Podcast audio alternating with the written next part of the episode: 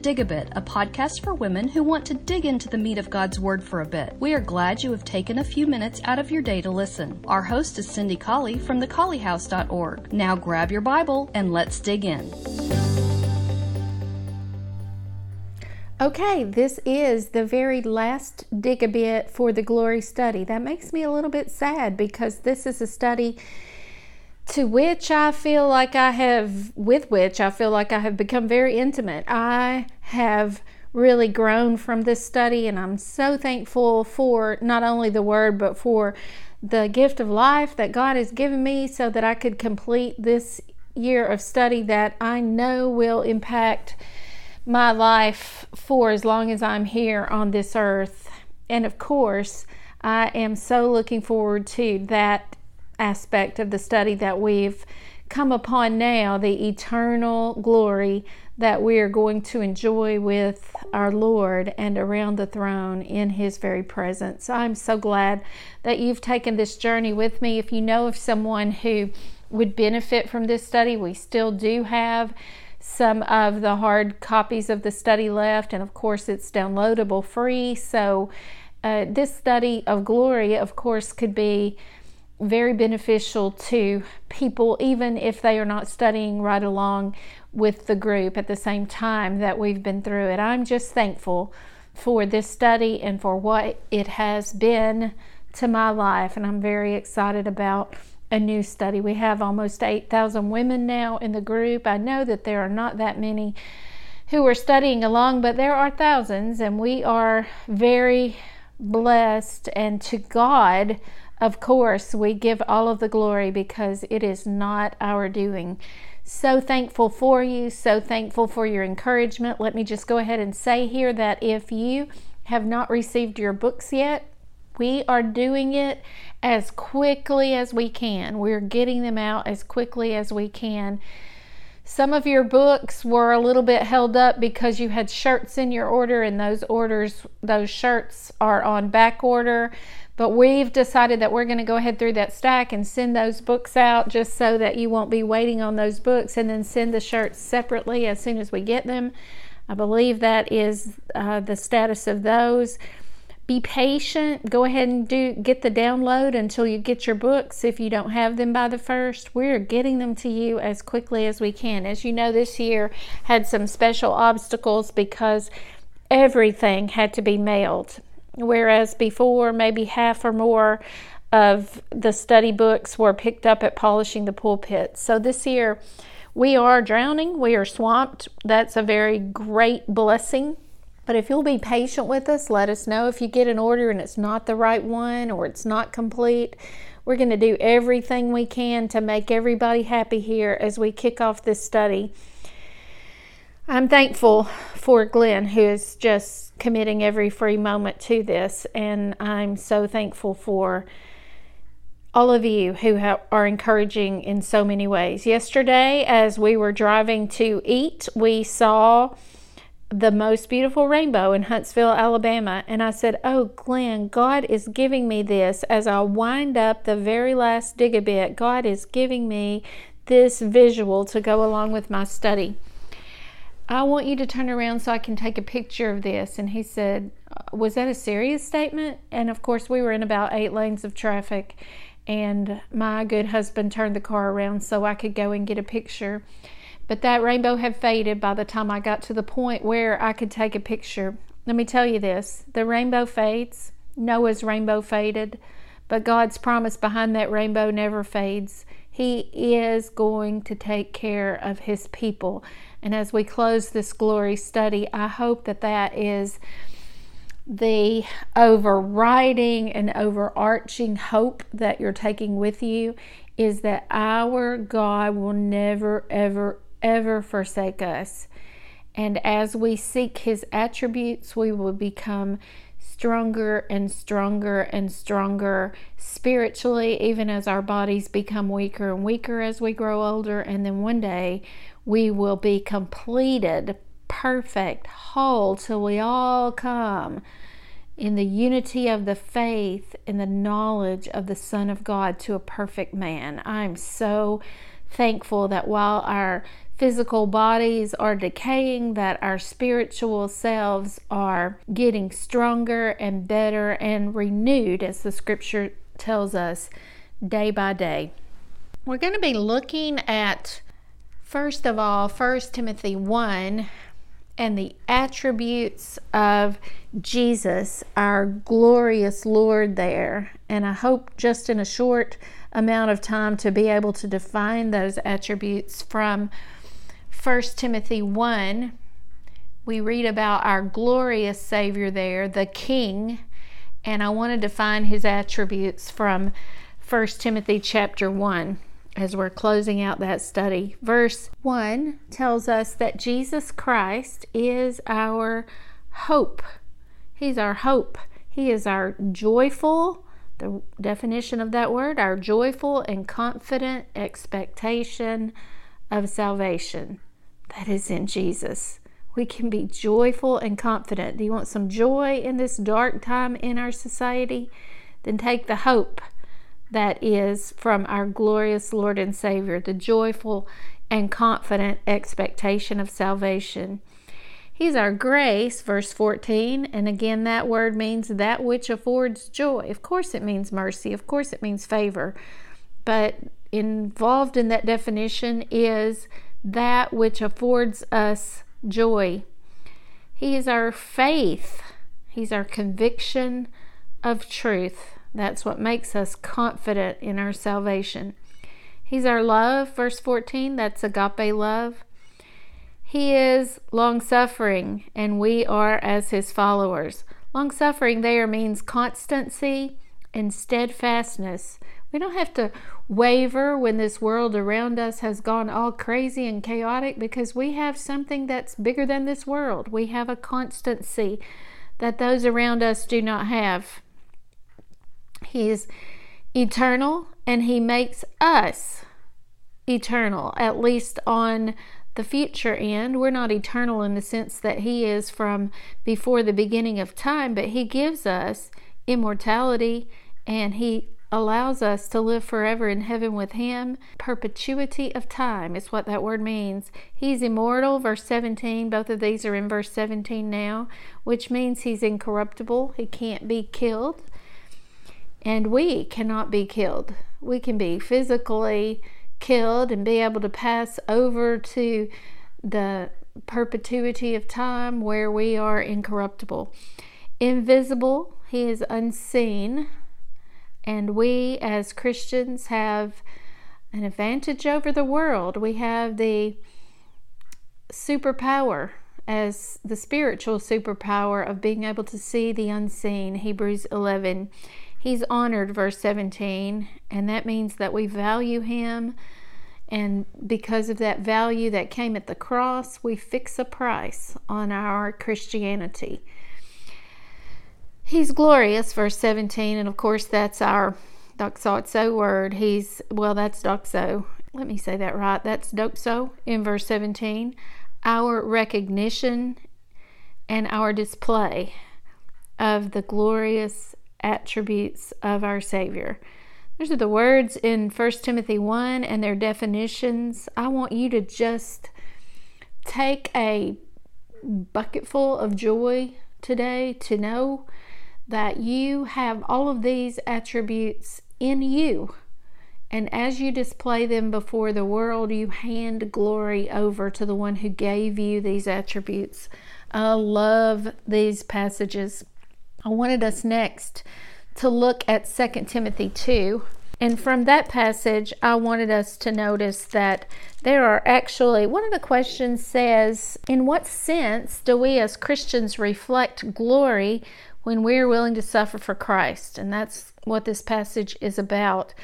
But it gives us two specific ways at the end of 2 Timothy chapter 2, two I'm going to say avenues by which we display before the world the attributes of our God and thus bring people to Him.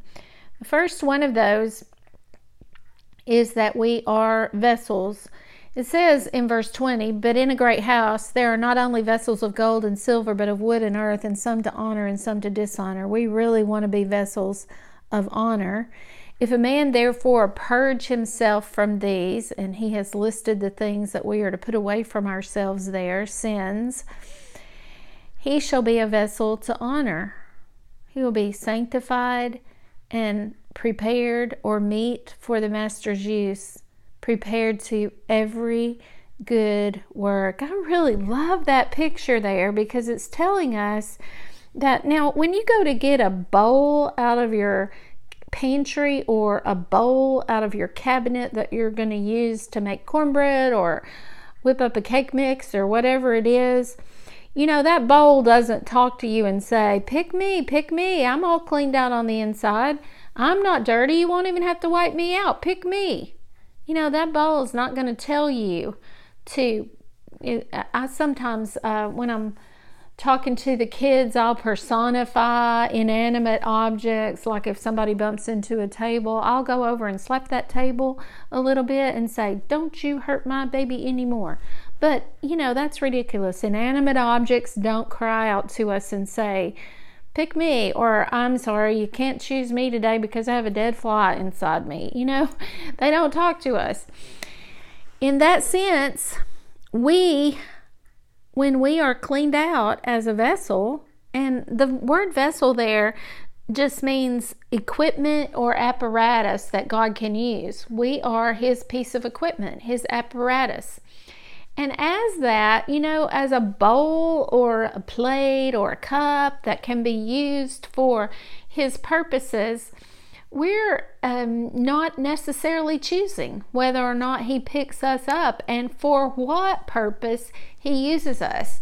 But what we can make sure is that we have been cleaned. We have been cleaned, washed, Acts 22 16, in the waters of baptism, we have to just be sure that we have been cleaned.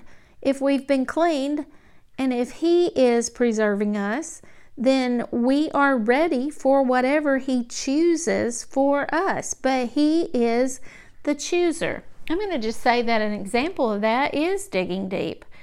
Cindy Colley had no idea that I would ever be involved in a Bible study that would be online. In fact, as a younger woman, I didn't even know what online was.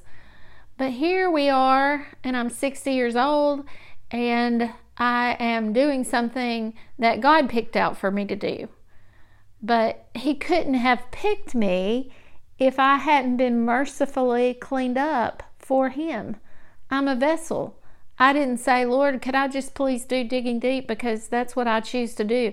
I didn't do that because I had no concept of what he could use me for in this study. He did this. He, through his providence, has allowed us to, to be vessels, and he's picked us off the shelf and used us for whatever it is. But we had to be cleaned up. We had to be submissive in the waters of baptism in order to be those unknowing vessels. And I'm praying that He's not finished with me. I'm praying that He is going to be, that I'm an implement that's going to be good for His use, that's going to be practical, that's not going to be broken or dirty or have a dead fly inside of me. I'm, I'm praying that I'm going to be that instrument that's going to be clean and ready for Him to use until it's time for me to go to glory. So vessels don't get to pick out their jobs always or ever. He is using us in ways that we can't imagine as His apparatus, equipment, tool, bowl, whatever you want it to be. We're just vessels. And He's going to use us in ways because He is all knowing, all powerful, all seeing. He can use us in ways that we can't even imagine. And then the next one is a way that we're commanded to be active, not passive, not um, waiting for Him to decide how to use us. But let's go ahead and read on down. Flee youth, youthful lust, verse 22, but follow.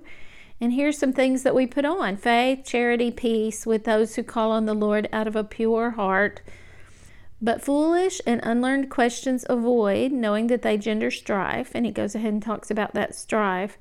And then verse 25 in meekness, instructing, the word there really is correcting those who oppose themselves, those who are doing themselves harm spiritually.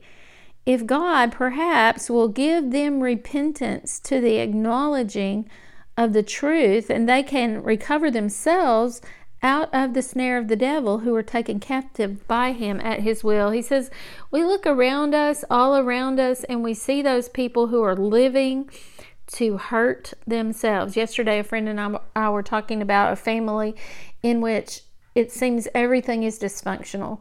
And everything is dysfunctional because folks in that family have not chosen God's way.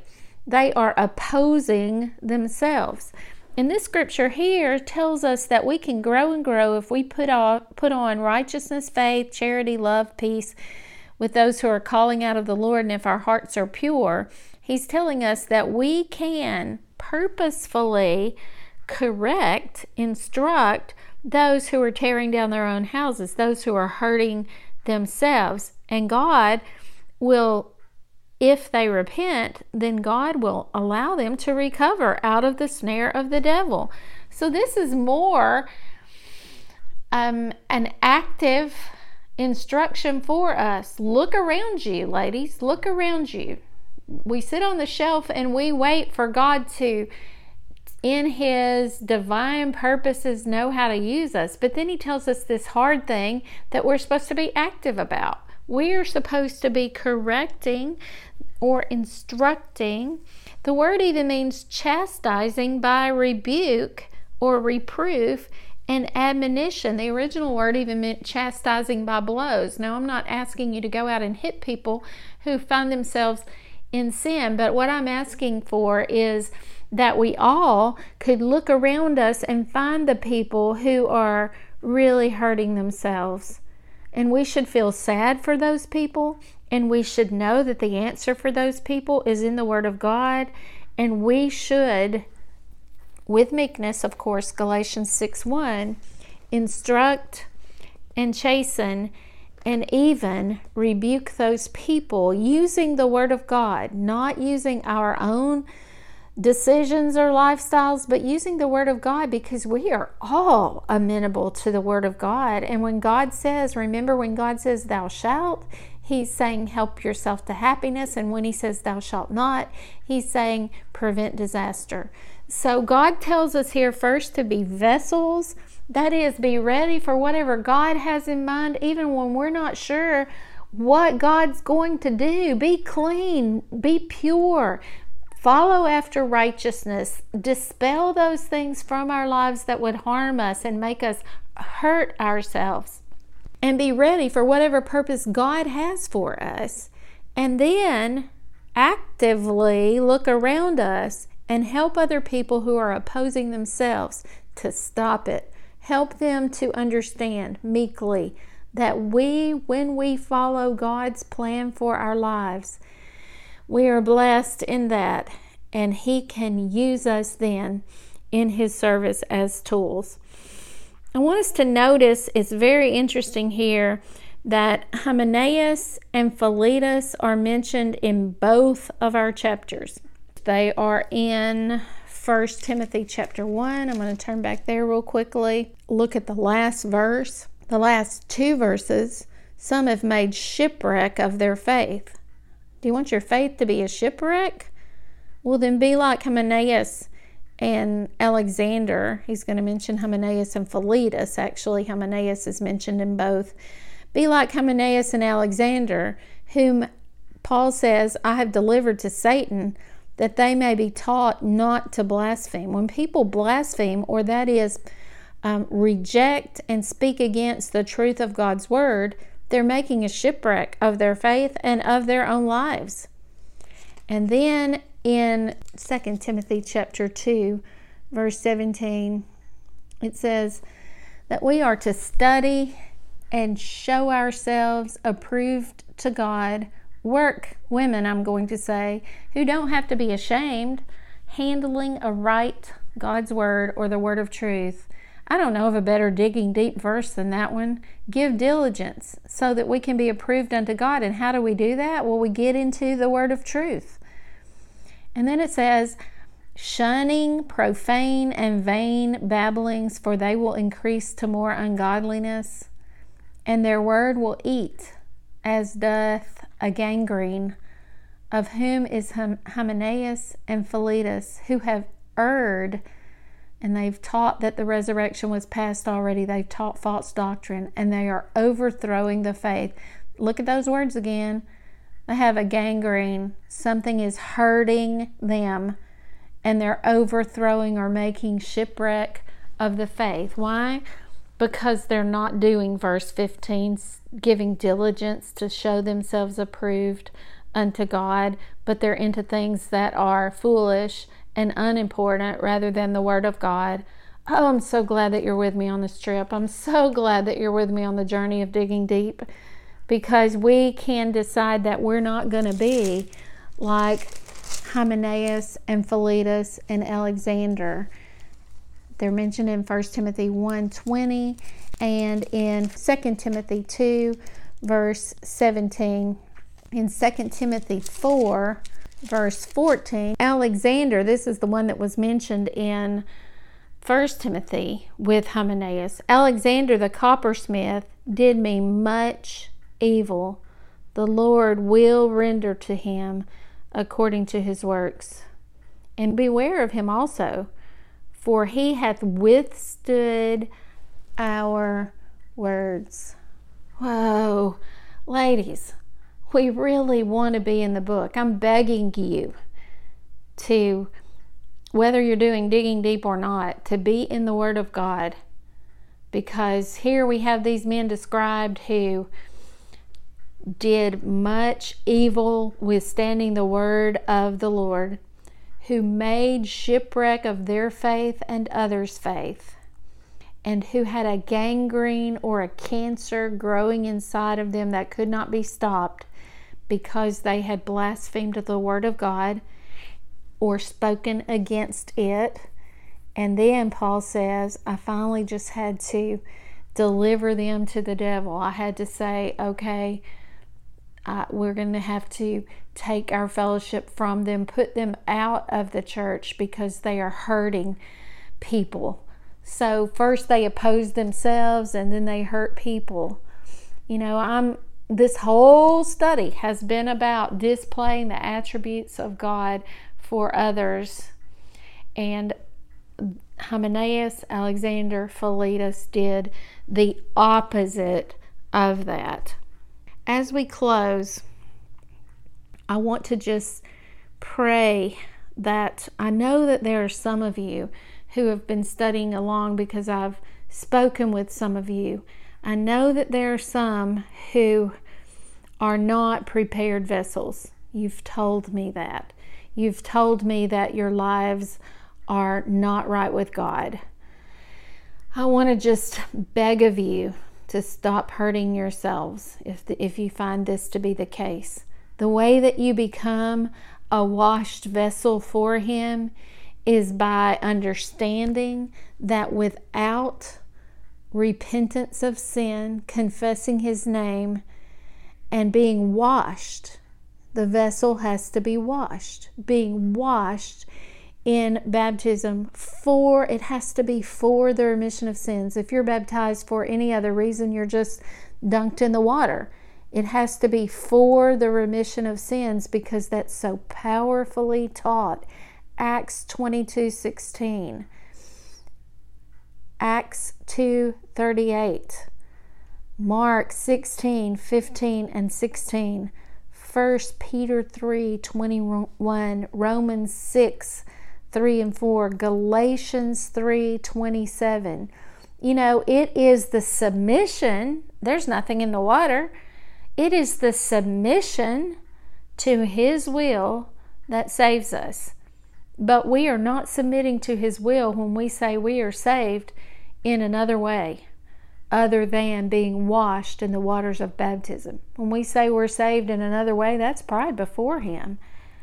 And I, I want every woman who is doing the Digging Deep study to decide that pride is not going to be a, a part of our worlds when we look to the Father, that we are going to fully submit to His will so that He can use us as vessels for Him. I'm not saying that because I think I have any oh corner or license on the the book of the book of God. I I have the same Bible that you have.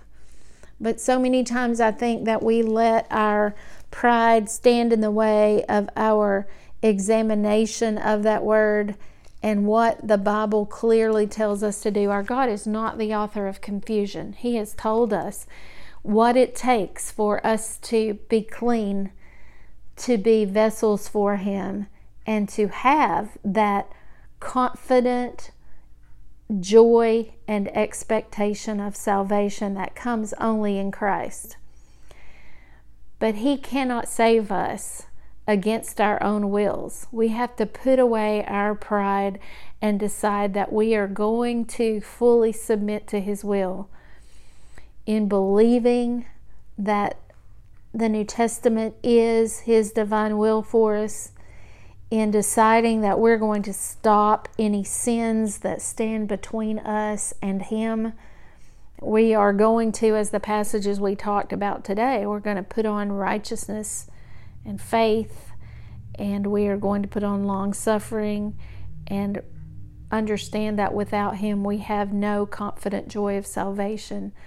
Humbly submitting to His will, we are going to submit to baptism for the remission of our sins, as Acts 2.38 says, and as Acts 22.16, even Paul, who wrote the words that we're talking from today by the inspiration of the Holy Spirit, Paul said that he was washed, his sins were washed away, Acts 22.16, at the time of his baptism. I tell you what, I'm going to go with the word. I'm going to be confident and joyful in the expectation of my salvation, and I'm going to glorify Him till the day that I die. I love all of you.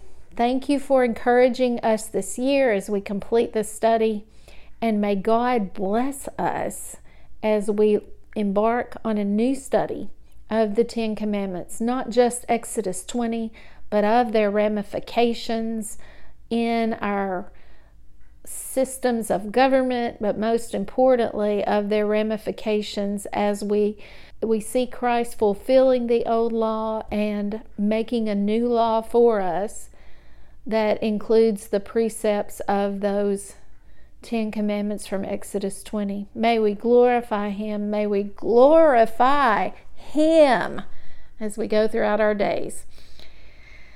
Hope that you have a great week. September the 1st kicks off our new study. Please keep inviting people. It's not too late to invite people all the way up into October to even be current with our study. It's an easy catch up. I'm going to go across the street today. I've already texted my neighbor. I'm going to put a book in her mailbox. She is a woman who loves the Word of God, and I hope that she'll study along with us. Think of people who you might be able to invite who might benefit eternally from a study of the commands of God. Have a great day.